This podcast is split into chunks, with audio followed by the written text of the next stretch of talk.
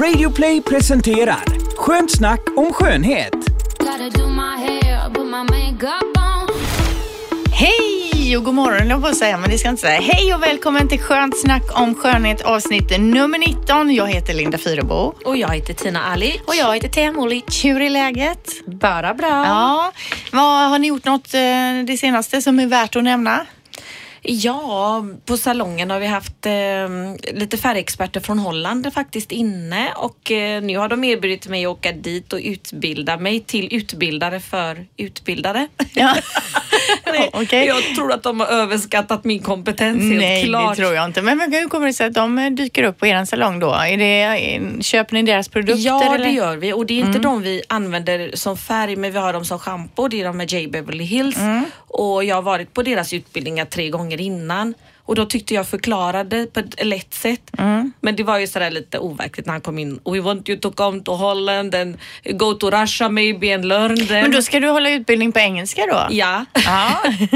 Så vi får se. Går. Jag kommer att lägga ut lite på vår Facebook när vi är i Holland. Tre Men- dagar nu. Men apropå J Beverly Hills, jag längtar ju lite efter det här. Visst är det ett schampo som är med ananaslukt? Ja, Everyday heter Ja. det. Väldigt Det, jag populärt. älskar ju allt med ananaslukt. Jag vill ju också ha ett ananastuggummi, men det finns ju inga tuggummi med ananassmak. Nej, faktiskt. Förut tror jag att det fanns ett Hubba Bubba med ananassmak för en sådär 10-15 år sedan. Det skulle jag vilja komma tillbaka. Så Minns skulle jag ha de det, här, tugga ehm, det och så skulle jag ha det här schampot Åh, också. men på Stena Line när man var lite fast de här runda blåa platta plåtburkarna med ananasgodisar. Ja! Vad har de tagit vägen? De var ju min favorit. Och det var ju så fina burkar Kul att med du minns det för det är ingen annan som Jag minns, minns dem. det. Men pappa och mamma köpte ju alltid dem och då, åh vad gott det var. Det Jag smakade kommer inte ihåg hur de smakar men jag minns ju burken. Va? Ja, Gör du det, här Linda? med, för det var ju en ananas på utsidan. Så, aha, okej, okej. Nostalgi. Ja, det får vi nästan eh, undersöka lite Det vad de tog jag. vägen. Det ska jag googla. Ja, och Teija då, du har varit på lite dejter. Ja, Ja, vad ja, men det behöver vi inte ta med just Jo, nu. det är Vi jättespännande. väl se vart det, vart det barkar hem. Ja. Jag lever genom hennes dejter så jag ringer och smsar och skickar bilder, skickar med bilder. Ja. Jag kan inte smygfota mer. Ja, men det är ju kul när man är i det här stadiet där man kan ja, Få lite attention Ja, precis. Det är Ja. jättespännande. En bil som hämtar en, limousin var det häromdagen. Oj, oj, oj, så fancy. Det var en större, vanlig, större bil i alla fall. Ja, men i övrigt, ja, det har hänt någonting. Ja, jag, jag har varit eh, lite busig höll jag på att säga, men jag har varit på en konsultation hos en plastikkirurg. Mhm. Bara för att se vad man kan göra och sådär. Och ville kolla lite om man kunde korrigera midjan och lite sådär. Vilket han ju definitivt tyckte att man kunde göra och ritade upp en hel världskarta på mig. Vad man kunde plocka och ta bort och lägga till och hej och hå. Så det Ta var från väldigt... de rika och ge till de fattiga. ställena. Precis. Mm. Men du Och- behöver verkligen inte, du har ju timglasfigur och det här är liksom El Choco att du tänker på midjan och magen. Ja, det förstår så jag inte alls. Orättvist. Jag är ju rak och ser ut som en blottare. Det kan man ju förstå. Inte När nu jag har längre. rock på mig Nej, så men ser är jag ut som en blottare raka? Ja, men det är inte alltid det är sådär rak kropp tänker jag Ja. Men syrran, du har ju nu faktiskt ändrat din silhuett Ja, sen du gjorde din eh, operation. min. Så. Herregud vad ni håller på. Ni är Ja, jag som inte tyckte vi höll på så mycket, men sen jag lärde känna dig Linda så för... precis som Så att jag har du den mig. inverkan Ja. på er. Nej, det tror jag Du inte. balanserar upp. Snarare Nej, jag, tvärtom. jag menar att du påpekar att det Ja. är mycket som pågår. Ja, ja, verkligen. Det är spännande att det händer mycket inom kirurgin och det här med parallellimport. Ja, allt men det ska vi Ja, komma in på lite i senare i bransch. programmet ju. ja. Idag hade vi nämligen då tänkt att han, prata om den här nya behandlingen mot rynkor. Vi ska prata om eh, senaste plastikkirurgtrenderna eller vad som är nytt på plastikkirurghimlen då. Dermaroller ska vi komma in på och eh, hur mycket håret växer egentligen. Så vi kör igång. Yes. Vi eh, börjar då med det här rynkplåstret. Teija, du var ju inne på det redan förra veckan. Du kan väl berätta, vad är det för något? Ja, det är alltså en helt ny behandling som har kommit eh, 2015 till Sverige och eh, görs bara på de exklusivaste mm, span och behandlingsställena som Grand Hotel i Stockholm har ju den här behandlingen. Och det är en fransk uppfinning eh, och eh, företaget heter Biologic Research om, om jag uttalar det rätt. Eh, och det är alltså som plåster som är som fibrer som man eh, applicerar på rynkorna, direkt på rynkorna. Så man sätter kanske ett plåster här i pannan då eller om man Ja. är rynkig eller runt ögonen? Och, Mm. Och det här gör man då istället för nålinjektioner. Mhm. Det ger alltså en supereffektiv, eh, ett, ett jättefint resultat. Och man använder sig av eh, spunnen, alltså man Spunnet socker. Spunnet, ja, spunnet hyaluronsyra Mm. eh, som man då vispar i en speciell maskin som, eh, så att det blir som nanopartiklar, alltså mini, mini, mini partiklar som kan tränga ner i huden. Mhm. Och då lägger man det på, den här, eh, på det här plåstret så det liksom verkligen får jobba ner i huden. Och det kommer väldigt djupt ner och påverkar alla hudlagren på ett väldigt positivt sätt. Men vadå, när det går ner då i huden, Mm. på vilket sätt slätar det ut mina rynkor? Då binder det fukt väldigt effektivt, hyaluronsyra. Så att det blir som de här fuktmolekylerna som kanske är jätteplatta när man blir äldre och får en rynka. De fylls upp och sväller upp under huden och ger alltså också då ett, en möjlighet för huden att fungera optimalt. För när du får de här kuddarna eller fuktbarriärerna i huden så, så kan ju all cirkulation och kollagenproduktion komma igång igen för det liksom ligger inte platt om jag ska förenkla det. Eh, Så att då har man en, en jättefin produktion av elastin och kollagen och sånt som fungerar och då får du full, full effekt efter några Ja, efter en, två, tre veckor. Så att den här jobbar ju på sikt och resultatet kanske ska göras om en gång i halvåret. Eller Ja, det fanns ju några plåster just som man hade för att inte få sömnrynkor med. Mm. Och undrar om man har dem på natten. För Nej. jag vaknar och har ju sådana djupa veck i två timmar ibland alltså efter. Mm. Men det var ju den här kudden du pratade om som Ja. man kunde ha som gjorde att man inte fick rynkor i ansiktet. Fast den, alltså, den kudden, det var ju många avsnitt vi pratade, som vi pratade om den sen. Eller ja, ni fattar vad jag menar. Eh, och jag har tänkt på den några gånger, den här kudden. Det var ju att man skulle rigga på ett sätt som man inte Fick trycker ihop ansiktet och får rynkor. Men alltså kan ju inte vara skönt att ligga på den. Det kan inte vara en storsäljare. Den var ju formad som här skumgummihål i mitten. Ja men det vill man ju inte ha. Jag ligger ju på mag och jag knuffar på kudden och lägger armen Det är under. bättre att ta Och... sån där silkestyg Ja, nej, istället det- för bomull. Den där kudden, det tror jag inte blir Den är gjord någonting. som de här formaroller Ja. som vi pratade om Ja, igår du och jag. Ja, ja. men ja, okej, tillbaka Ja. till plåstren här då. så att eh, ja, det här är ju då, den heter eh, Second Paw eller Second Skin på engelska, mm, den här behandlingen. Ja, och då lägger man på det och så då håller det sig då i några månader och sen Ja. får man göra om det igen då. Precis. Eh, och vad Efter kostar en sån behandling? Månader, efter cirka tre månader så rekommenderas en uppföljande behandling för att Ja. se om man behöver fylla på. Då. Ja. Eh, priset har jag inte riktigt kollat upp men Nej. det här är en exklusiv behandling. Man gör den det, på salongen eller tar Ja. man med dem hem? Man gör det bara på kliniken. Men finns det bevis för att den verkligen funkar? Ja, det finns mätbara resultat Ja. och även bilder. Och, ja, så att den eh, fungerar verkligen Mhm. istället för nålinjektioner. Då. Mm. Men och det, för jag tänkte, när du säger nålinjektioner, då menar du att spruta in botox? Och typ Restylane och så. Ja. Ja. precis. Eh, och skulle det här vara skonsammare eller mildare eller vad? Ja, det är ju just det att det är ett naturligt alternativ och utan de här injektionerna. Mm. För det är många som inte vill hålla på med nålar och Mm. sa, vad heter det, saxen eller på att säga. Skalpeller. ja. Nej, ja, men jag förstår. Ja, men Mm. det, det blir spännande då att se om det blir något som slår stort då. Mm. För än så länge är det ganska nytt va? ja, det är helt nytt. Mm. Och det är skönt att ha det smärtfritt. Ja. För det gör jätteont med nålar. Men gör det, jag har ju aldrig gjort botox till exempel. Gör, känns det? Inte alls så farligt. Och jag tycker det känns Men du gillar ju inte själva nålen, alltså du är nålrädd. Men jag tycker det gör ont också. Jätteont. Ja, Det men då är kanske det här med plåstret är något för dig. Vi får se framöver Det här. vill jag testa. On. Då ska vi snacka lite om håret och eh, jag vänder mig framförallt till dig då Tina som är frisör. Hur mycket växer håret på en månad? Det är individuellt men de brukar ju säga en centimeter i månaden och det ser man ofta när någon har gjort slingor en gång per år så är det exakt nästan 12 centimeters utväxt. Men eh, du, det är individuellt också. Jag tänker min, min man till exempel, han har ju jättetjockt hår, han har ju kort hår nu. Eh, och vi får ju klippa honom varannan vecka då rakar jag ju honom i nacken. Eh, och det känns ju som att det är varannan vecka en centimeter det växer på honom. Absolut, det finns folk som har tre centimeter i månaden kan det växa om man äter rätt och är pigg och frisk och vitaminer och allt det här. Det kan påverka. Mm. Men det här med, eh, som det ofta har snackats om, om, om man klipper sig ofta så växer det snabbare. Är det en myt?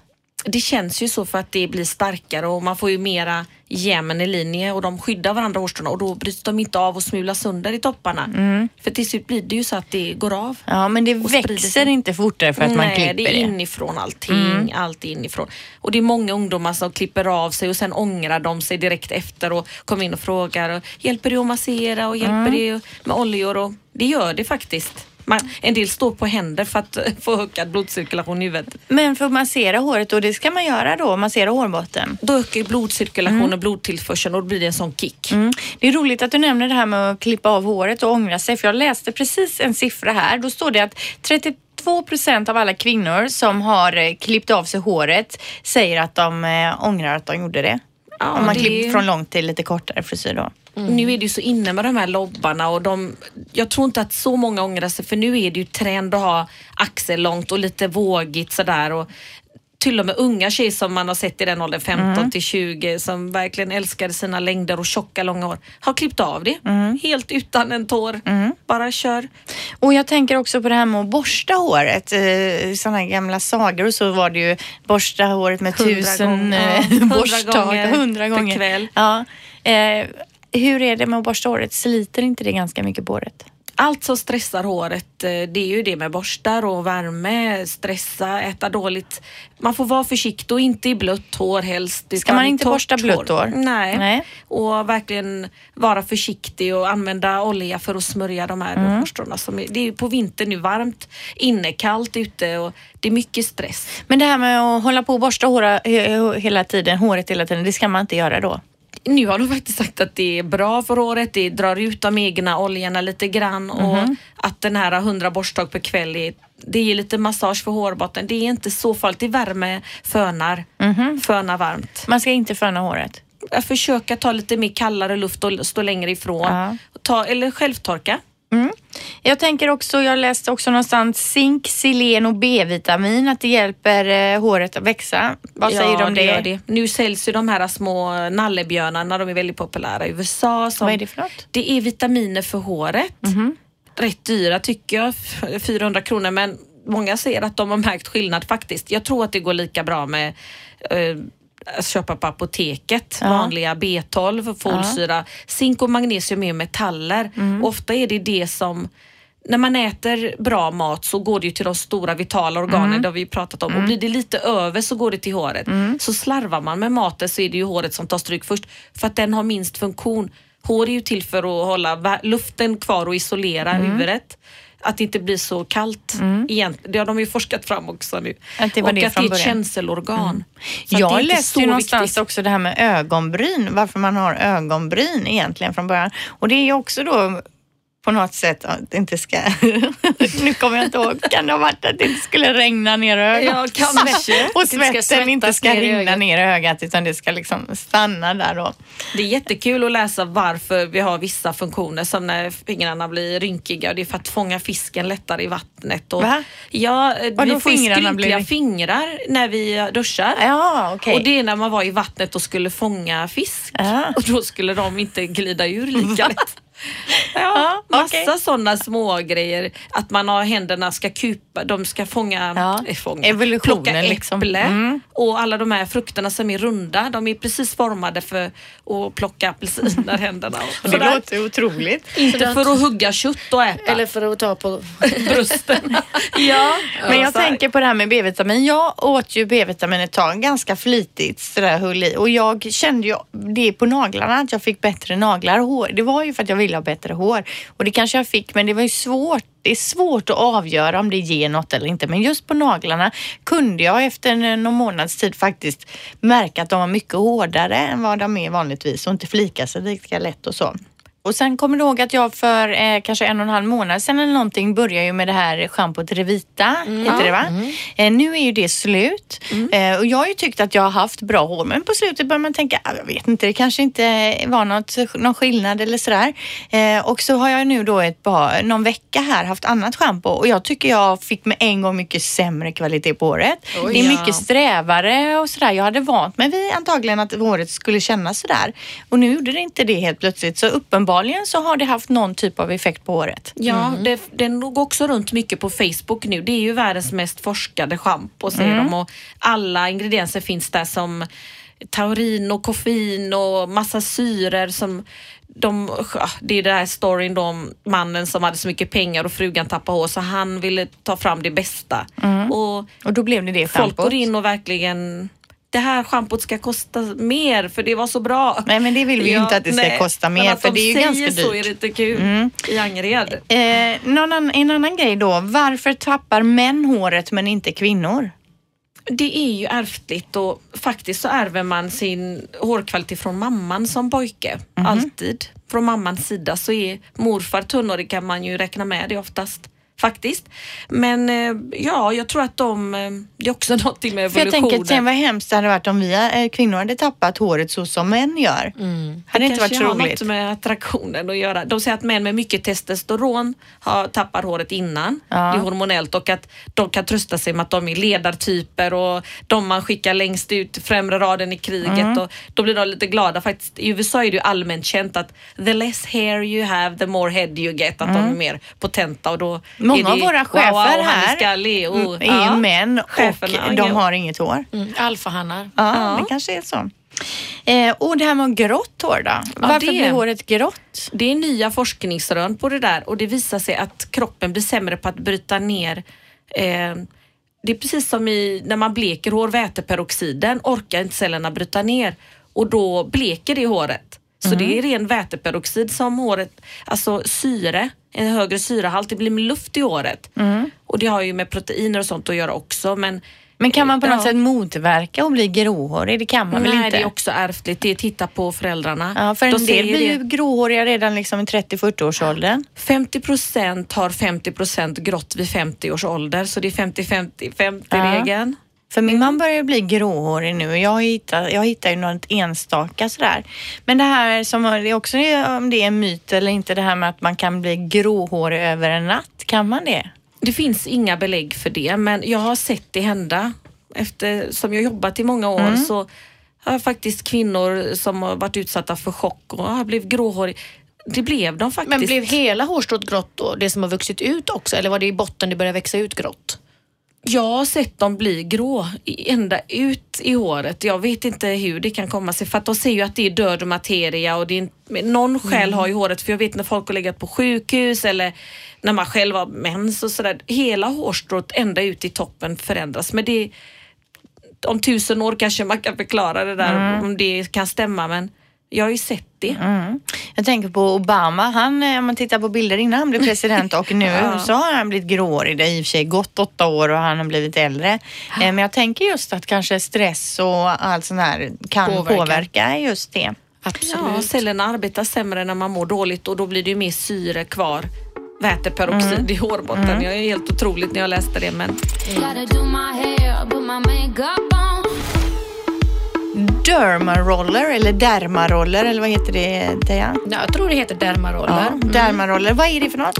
Det är en, en, en roller Mm. som ser ut som en sån här som man rullar på väggen när man målar ungefär. Fast den Mm. här har små, små, små spikar i kan man väl säga som eh, små nålar Mm. som man rollar på huden. Och eh, jag har eh, fått tips faktiskt utav en, eh, en god vän Mm. som använt den här nu sedan i somras och det, hennes ärr har ju blivit mycket mindre synliga. Och vad man gör är att man, man rollar den här rollen både vågrätt och lodrätt och åt alla håll och kanter fram och tillbaka eh, i hela ansiktet. Så blir ansiktet helt lite rött som att man har varit ute och joggat för de har fått igång blodcirkulationen. Och sen så smörjer man på ett serum som man också köper med sig hem. Så det här är för hemmabruk men det går även att göra sådana här behandlingar på salong. Och då går det här serumet väldigt djupt ner i huden och har en reparerande effekt. Så att eh, de här små mikrosåren som man har gjort i huden, de får ju då läka ihop med det här serumet i och gör att huden får en ny fin eh, yta. Mm, men när du närmar dig det här så vet jag att jag också har en kompis som använde den om det var kan ha varit innan sommaren någon gång vi pratade om det och hon också var så nöjd. Men sen har jag också för mig att jag läste någonstans att eh, man inte skulle använda den. Men det är väl kanske, jag Det vet finns ju olika typer Ja. av rollrar. Vissa sliter ju upp små sår i huden men det, det beror på lite grann vilken sort man väljer Ja. och Man, har ska vara försiktig. när det rinner blod. Ja. Är det den? Nej, alltså det, nej, inte just den här som hon har använt. Nej. Men det finns säkert många sämre varianter. Ja. Men den här har hon i alla fall köpt på Swiss Clinic. Ja. Och eh, hon är jättenöjd. Den kostar 600 kronor och serumet Mm. kostar 400. Så det är ändå en budgetvariant. Och eftersom hon har fått så fina resultat så vill jag ändå verkligen rekommendera Men är det för, skulle den göra något för mig? Jag har ju Mm. ingen problemhy eh, på något sätt, men Den jobbar ju även på lyster och anti-aging i och med att den har en reparerande effekt Mm. på huden. Så det har ju ingen betydelse om man nu inte har ärr och sånt som man Nej. vill jobba bort.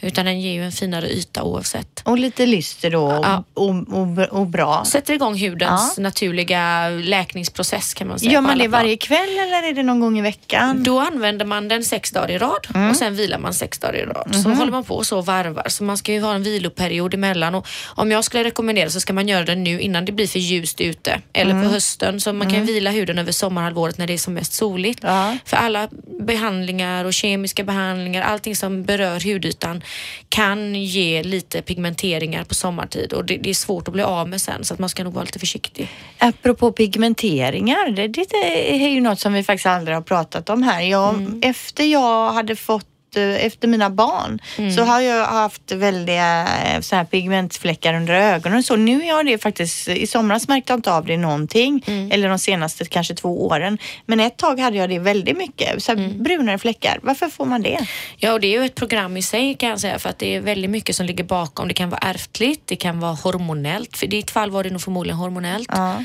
eftersom det nu har försvunnit. Det kan också vara en påverkan av behandlingar eller produkter. Att man har använt eh, A-vitamin i solen till exempel. Göra. Retinol, nattkräm på dagen hade ju syrran, vår tredje syster, haft i solen. Hon hade tvättat ansiktet på morgonen, satt sig i solen och fick som en mustasch och fläck i pannan som hon hade i flera år. Men nu finns det behandlingar som tar bort det.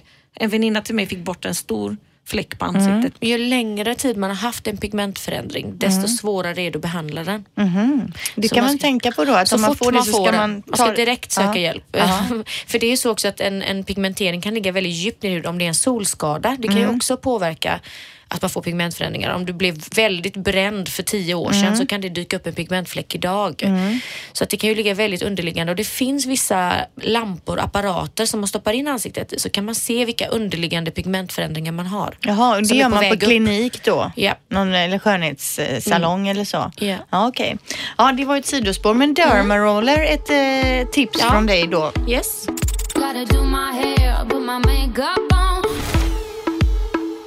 Ja, Teija, du har ju alltså varit på lunch nu i veckan med en plastikkirurgiexpert och nu vill vi då ha det senaste nytt ifrån plastikkirurghimlen. Vem var det du träffade? Jag träffade eh, Fredrik Evaldi eh, som är ordförande i Svensk förening för estetisk plastikkirurgi. Ja. Och jag fick eh, veta en hel del som är bra att känna till innan man ska kontakta en plastikkirurg eller innan man ska välja plastikkirurg. Och också vilka fällor man kan hamna i och vad som är hett på, på himlen för plastikkirurgi nu. Jätteintressant. Ja, och vad är det då för, vad som är viktigt att kolla upp med sin plastikkirurg innan man bestämmer sig? Man kollar upp hans fru på google, hon ut.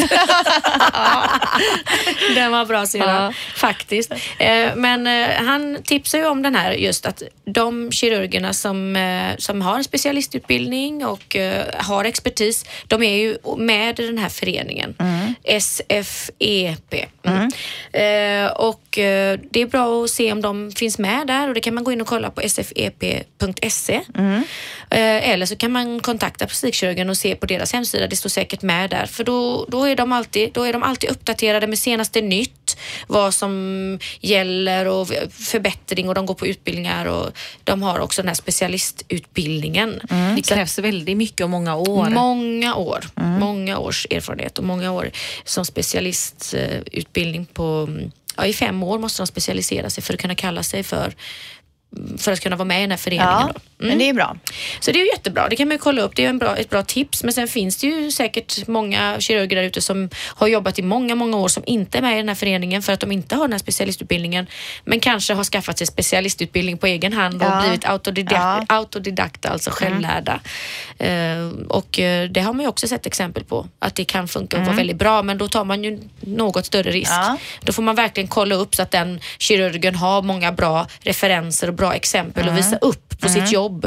Så att man kan ju be om att få veta lite mer fakta från kirurgen innan man, Man sätter tänker ju igång. ändå här i Sverige att det inte finns så mycket skojare här på just plastikkirurgbranschen, men det kanske det finns då? Jo, det, dessvärre kan det finnas väldigt mycket. Eh, Och eh, det finns inga krav idag på att, eh, som till exempel vad det gäller injektioner, Mm. så har, finns det inga idag krav på att du måste ha en utbildning. Nej. Utan vem som helst. Va? Jag kan öppna i mitt garage. Jag trodde inte ens man fick bygga fransar idag utan en legitimation. Jo, du får Mm. injicera och du kan beställa, berättar han, små filler-kit på nätet. Mhm. Och det är ju skräckexempel. Du vet inte vad det är du, för något du fyller ansiktet med. Mm. Kan vara farligt rent ut sagt. Men heter det Restylane ändå? Ja, till och med det har kommit eh, produkter som heter Restylan, ligger i Restylan-förpackning. Eh, men öppnar man förpackningen så är det ju inte alls Restylan i. Och eh, vissa kliniker tror att de har köpt Restylan. Vissa sån här lite mindre kliniker som inte har så mycket erfarenhet. De tror de har köpt Restylan och säger det till konsumenten men i själva verket så är det något helt annat de injicerar. Det finns många skräckexempel på det här med Det mycket finnas infektioner.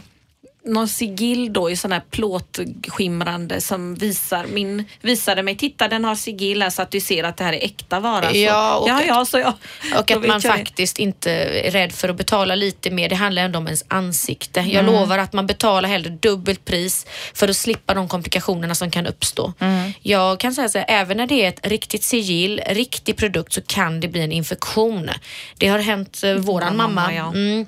Och då var det våran stora syster som gjorde jobbet och hon är ju fantastiskt duktig och har gjort det här i hur många år som helst och är välutbildad inom fillers och är tandläkare i grunden. Så hon är ju kvalificerad på alla sätt och vis. Men det kan ändå bli fel. Därför är det extra viktigt att man verkligen går till en klinik där de har minst en utbildad sköterska som gör det här. Man ska se till att de har en sköterskeexamen så att de har gjort eh, så de vet det här med hygien och eh, hur man, vart man ska sätta fillen eller botoxen. Och kan blockera en misslyckad. Ja, att man drar och ut. rätta till och kan också finnas till hands när det blir komplikationer. För när det blev komplikationer för min mamma så var det fruktansvärt jobbigt. Och då, då, då, hade, då var ju min syster i England så jag fick ju hjälpa mamma här i Vad Sverige. var det som hände då? Det blev fruktansvärda infektioner i hela ansiktet. I varje nålstick. Ha, och då hade hon gjort eh, då eh, Restylan? ja, det var botox? Bara Restylan. Men man kan ju lägga till då att hon, hon har diabetes och de trodde att det kunde ha med det att göra. Ja. Jaha, och det är ju bra att veta om då om man har diabetes. Och det kan- att hon stod och lagade mat typ sekunden efter injektionerna. Ja. Och det säger de ju också att varm ånga är ju inte bra. Hon stod Nej. ju där vid ugnen och hade typ tre grytor framför sig. Så att det, troligtvis är det väl det som har orsakat detta. Men, eh, Och då fick jag så fin hjälp ifrån en eh, kvinna som heter Golnas på Klinika här i Göteborg som gör fillers. Men det här var ett sidospår. Nu ska jag berätta lite mer om, om plastik, ja, eh, vad, pratade ni mer om? Jo, vi pratar, jag frågar ju givetvis vad, vad är det för skillnad på näsplastik idag och för 20 år sedan? För det har ju gjorts i så många år nu. Och det sa han att framförallt är skillnaden förr så till exempel om det kom in en asiat med en väldigt platt näsa som ville ha en mera liksom, nästipp sådär, så byggde de upp det med små broskbitar sådär och de, då kunde det, hade man en väldigt tunn hud och ville bygga på väldigt mycket så kunde de här broskbitarna liksom sticka ut och synas genom huden väldigt fult och onaturligt. Så idag så jobbar de mer med att modulera om näsan med suturer, alltså med stygn. Så då ser de till att bygga upp den här näsan på ett bättre sätt. Men vad bygger man upp det med med stygn? Jag fattar inte. Ja, de modellerar upp den förklarar. Modellera? Ja, sen är det så att de, eh, i Asien så sätter de in silikon som ett L, upp och nervänt L, för att bygga den här nästippen. Medan i Sverige så använder de sig mer av en bit av revbenet på patienten och sätter in och bygger upp. Så om du ska göra ordning näsan då, då får du först operera ut en bit av revbenen då? Om du har behov av att bygga på näsan. Ja. Men de flesta idag så han vill jobba mer med att sy in nästippen så att den ser lite mindre ut. Och, och många gånger så han, det går trender i vilken näsa och vems näsa man vill se Ja. ut som. Ja. Och då sa han att i England så vill alla se ut som Kate Middleton. Och det är ju rätt intressant sa han. För att hon har ju Prinsessan inte, alltså? Ja, hon har ju inte den här urtypiska perfekta näsan så. Hon har Nej. bara en va- vanlig fin Ja, näsa. hon är omtyckt där. Ja, så där vill alla se ut. Alla vill ha samma näsa som henne. Ja. I ehm, Mexiko vill alla se ut som Char- Charlize Theron. Ja, men hon har ju en sån här klassisk liten eh, söt näsa ju. Ja, det har hon. Ja. Och det sa han att det var väldigt viktigt i Sverige då, där var alla väldigt noga, alla plastikkirurger med att inte näsan ska bli oproportionerligt liten i ansiktet för det är väldigt onaturligt och fult. Så de brukar mäta väldigt noga från brynen och rätt ner där, så bred ska näsan vara. Det Liksom. får inte se opererat ut i Sverige. Nej. Till skillnad mot eh, många andra länder. Där det gärna får se plastic och ut på näsan. Mm. Sen är det ju så, i grunden så har ju svensken väldigt fin näsa. Alltså, Så att det är ju det är kanske inte här vi är alltså, näsintresserade på samma sätt som Nej. i arabländerna och så. Där, Där är det en väldigt statussymbol. Ja, men eh, Fredrik då som är, verkligen är plastikexpert här i Göteborg på näsor, han, han sa ju det att det beror på vilket land man kommer från och vilken näsa man önskar och att det är väldigt viktigt för att plastikkirurgen verkligen är lyhörd för vad konsumenten gillar. Och um, libaneserna till exempel, de brukar alltid vilja se ut som en sångerska som heter Haifa. Så att han, han, han har verkligen koll på vilken näsa folk vill ha här då. Men alltså jag får säga att jag tycker det verkar fruktansvärt att operera näsan. Jag förstår om man har extrema, eh, alltså man tycker att man har jättenäsa eller jättesned, men alltså göra det ingreppet i mitten i ansiktet, då får man verkligen må dåligt över sin näsa alltså. Min dotter gjorde ju det. Hon hade ju brutit den i taekwondo några gånger och så åkte vi ju ner bara för att prata med en väldigt känd plastikkirurg i Montenegro en dag. Inte boka någon tid eller så alls. Och hon, semester. Ja, och efter en kvart så ser han, nej men vet ni vad? Ehm, hon kan göra det nu på en gång. Jag har redan gjort sju näsor här på morgonen och jag har gjort 4000 i mitt verksamma liv. Så, och vi hör liksom hur de ding ding slår med sån nära God. mejsel i rummet bredvid. Och, och hon bara, jag vill det här. Och vi liksom var ju bara för att prata. Men hon körde på. Hon, hon förstår inte än idag att hon vågade hoppa in där och Hur göra blev detta. det då? Det blev fantastiskt Ja. bra. Men vad var det, rättade han service. till? Rätta ut näsan då eller? Ja, han rättade ut den och eh, mejsade ner en eh, bula som hade kommit. Men det där är ju verkligen inte det värsta exemplet utan det är ju när du är i Thailand på semester Ja, och hoppar ja, in hos en plastikkirurg och gör ett hakimplantat by the way. Men herregud, jag tror jag Men det svimmar. måste vi ta på ett helt program bara och berätta om den Ja, det tar vi incidenten. det nästa gång då. Nästa vecka då så får du ta upp det thailändska hakimplantatet. Hur Alltså det- ni är ju varför. Jag tokiga. sa till syrran att är du säker på att det är ett hakimplantat? Det kanske är en kokosnöt, som de, sån här skärva av en kokos. Det var så svullet och ni retade mig för Jay Leno där i några Ja, månader. berätta Ja. inte mer nu. Nu Nej. tar vi det nästa gång. Okej, tillbaka till eh, Ja, vi plastkirurglunchen spårar. lunchen här. Ja. Eh, vad sa han mer? Han, så jag frågade honom vad skillnaden var på plastik, alltså själva facelift 20 år sedan och idag. Och han sa att den största skillnaden är att idag så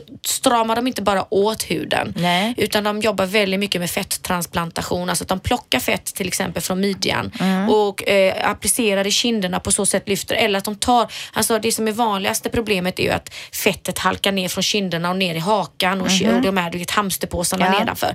Och det är väldigt många som stör sig på det. Så då plockar han fett från hakan och sätter tillbaka i kinderna. Så man liksom bara flyttar tillbaka Men formen. det fettet då som man sätter tillbaka där, åker inte det också ner sen då? Nej, det sitter ju där i alla fall i en tio år tills man liksom gör om det. Men då drar de ju också oftast upp halva ansiktet eller hela ansiktet. Så de gör både och. De gör en facelift, skär bort lite hud och eh, sätter in fillers då. Och första gången man gör en facelift så kan man lyfta 2-3 centimeter skinn. Mm.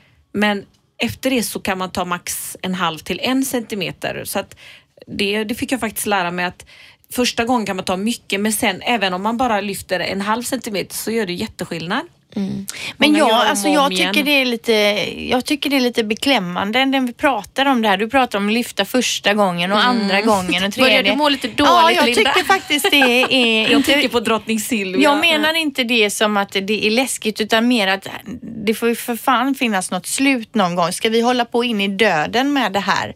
Är det så farligt? Det är ett intresse Ja, som fälgar på bilen och byta. En del bryr sig inte alls och en del bryr sig jättemycket. Men det är väldigt, jag förstår vad du menar. Det är, det är så ändå våra kroppar vi pratar om. Jo, men jag tänker också att nå- måste, kan vi inte bara vara nöjda? Vi duger ju faktiskt som vi är. behöver ju inte vara perfekta på något sätt. Men Nej. det blir som ett beroende, det är ju så. Ja, det, men det är ju lite Man har ju kul. uttråkad och ja, vad kan man göra för sig själv? Men det är ju väldigt mycket pengar det handlar om också tänker jag. Det är Ja, ju det är det. väldigt mycket pengar som man kanske Ja. kunde gjort någonting annat för eller rest för eller Absolut. gjort och det är sig ju det lycklig på som något är, annat sätt. Det är ju det som är de bästa värdena i livet, såklart. Jag har plastikfond, jag lägger undan och så gör jag något var femte år. Ja, Hur mycket då? Plastikfond. Att jag sparar för det varje månad och sen kan jag få en sån där hjärnsläpp på att göra något som jag vill. Aha. Så, så min man han byter bilar ungefär var femte år, så då byter jag någonting också. Jag tycker att någonting får jag göra för mig själv. Då. Okej, Ja. ja. men visst. Okej Te- Teija nu. Tillbaka till lunchen här. Var, var var vi någonstans? Ja, jag undrar vad, jag frågade honom vad var det senaste nytt kring bröstoperationer då? För att det måste ju utvecklas där med. Ja.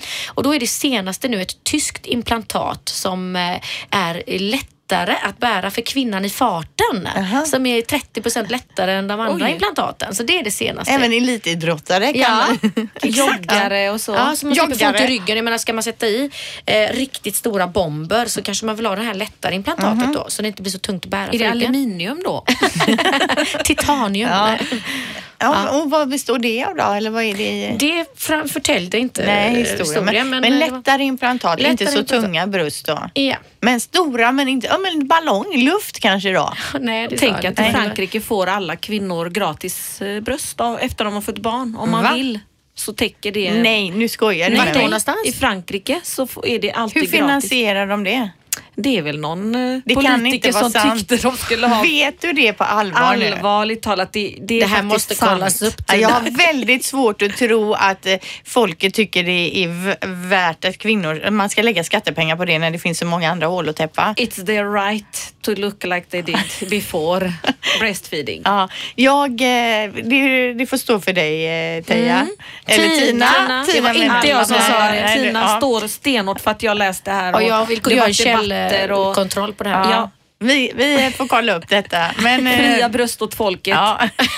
Jag, jag vet många som hade nappat på det om det var gratis faktiskt. ja, men det säger jag Mm. väl ingenting om. Men jag menar att det finns väldigt mycket mer viktiga saker att lägga skattepengar på. Till exempel Mm. skolgång, pensionärer, sjukhusvård, cancersjuka Ja, och så jo, vidare än åt fina det- bröst. Mm. Eh, Okej, eh, Teija. Mm. Hade han något mer att säga eller var det allt du fick reda på? Ja, inte var- för att det inte var Nej, matnyttigt, för det var det verkligen. parallellimport och... Jo, men just det här att man ska vara noga med att verkligen är originalprodukter de Mm. applicerar och även implantat och så att det är rätt sort och ehm, att eh, ja, det finns olika bra varianter. Det har ju, det har ju dykt upp br- bröstimplantat för de här pipimplantaten. Det är så de blir som var gratis i Frankrike faktiskt. Ja. Det var det. Ja, okej, och, de- det var inget bra då? Katastrof. Det Aha. var ju, fru- så nu har de ju stämt eh, fabriken och det är tvist mellan fabriken och kirurgerna och vem ska ersätta de här kvinnorna som råkar illa Mm. ut med pl- implantat som var rent ut sagt farliga att bära.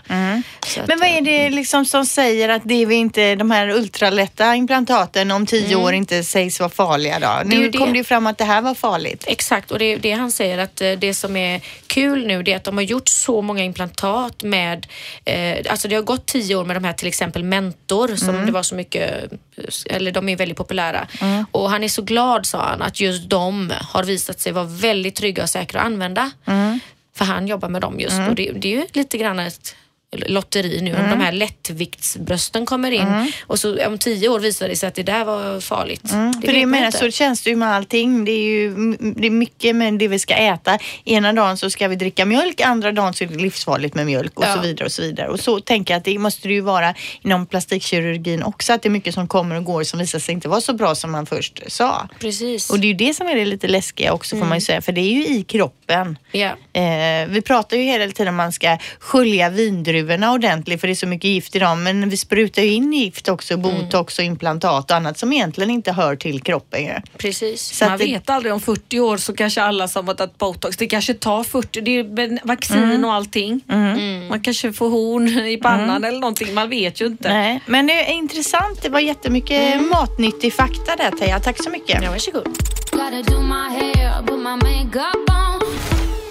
Då var det dags för veckans skönhetsnotiser och eh, nästan varannan person hade de här på 2000-talet och det är uggsen jag snackar om. Det är väl egentligen ingen skönhetsgrej utan det är ju mer ett mode, mode, eh, modeplagg. Det var ju alltså de här stora beiga eh, uggsen, de här stora beiga bootsen var det ju inte heller mjukast. De har man fortfarande. Ja, fast de var ju päls. ändå som störst då när Pamela Anderson kom med sina pinniga små jeansshorts och så de här stora då eh, året eh, om. Och de funkar ju fortfarande, det är många som använder dem fortfarande. Men nu kommer man alltså sluta tillverka de här. Varför? Säkert för att de inte är bra för foten. Ja, de kommer ju inte helt att försvinna utan de kommer i en ny uppdaterad version och de nya skorna går under namnet då UGG Classic 2 och kommer egentligen inte ändras någonting till utseendet. Däremot så ska de få bättre vattenmotstånd eh, och som gör att de inte blir lika smutsiga och blöta i snöslasket. Så det passar ju oss här i Sverige då. Det För det tänker jag alltid alla som går omkring i dem så här års. Ja.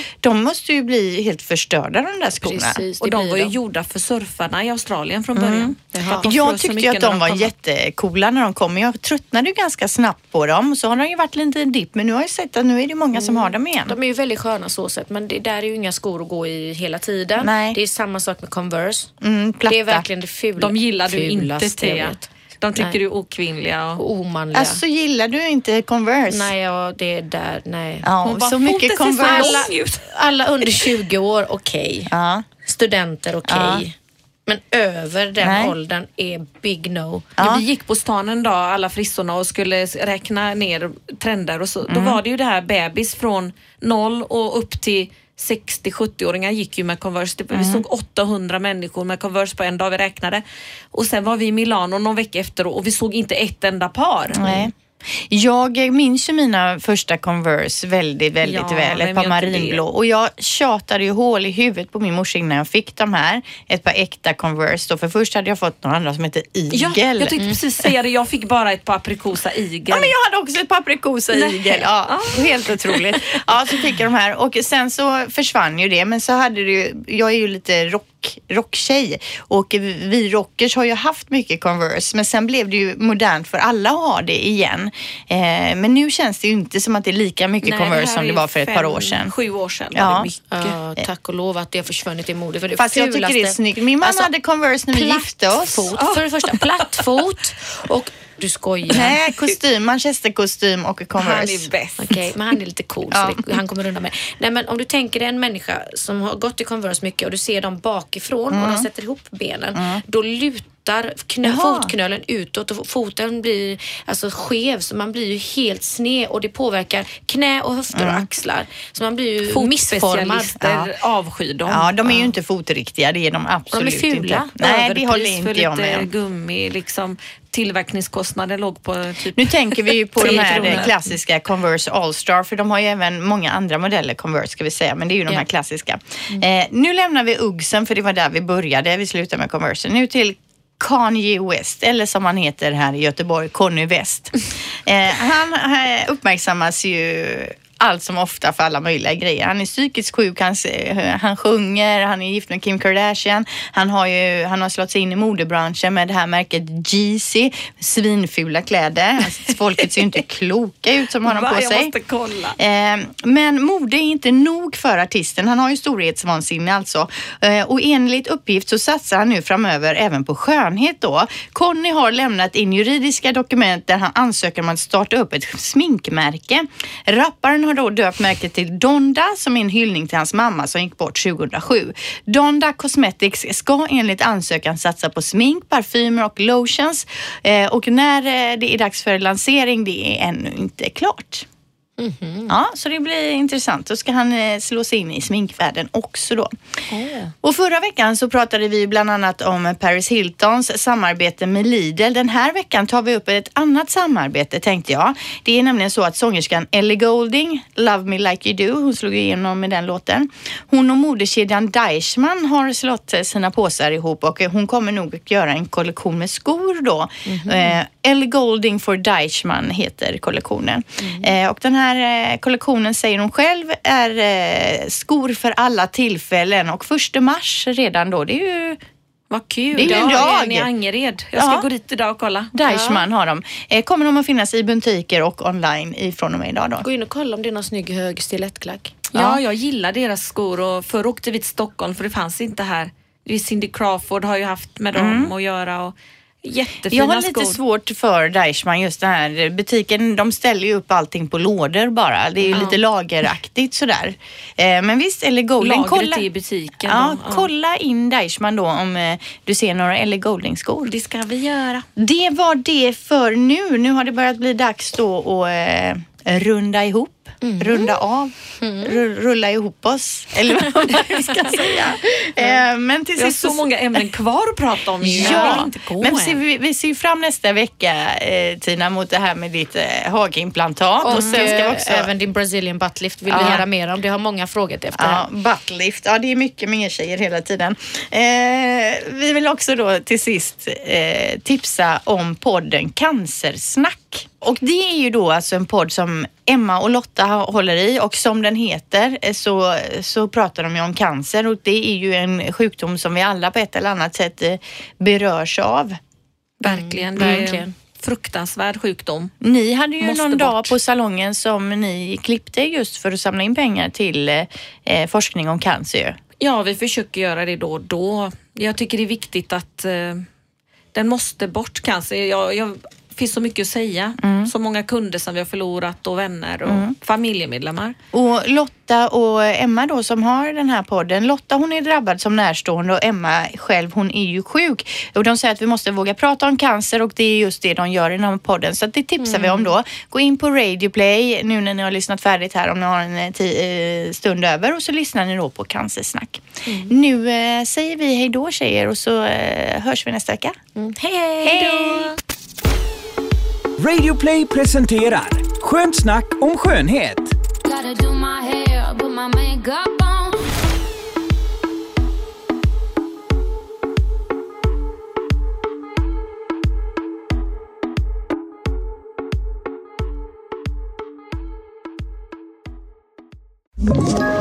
Ett poddtips från Podplay.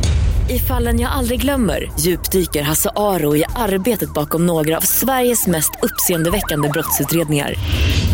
Går vi in med hemlig telefonavlyssning och, och då upplever vi att vi får en total förändring av hans beteende. Vad är det som händer nu? Vem är det som läcker? Och så säger han att jag är kriminell, jag har varit kriminell i hela mitt liv men att mörda ett barn, där går min gräns. Nya säsongen av Fallen jag aldrig glömmer på Podplay.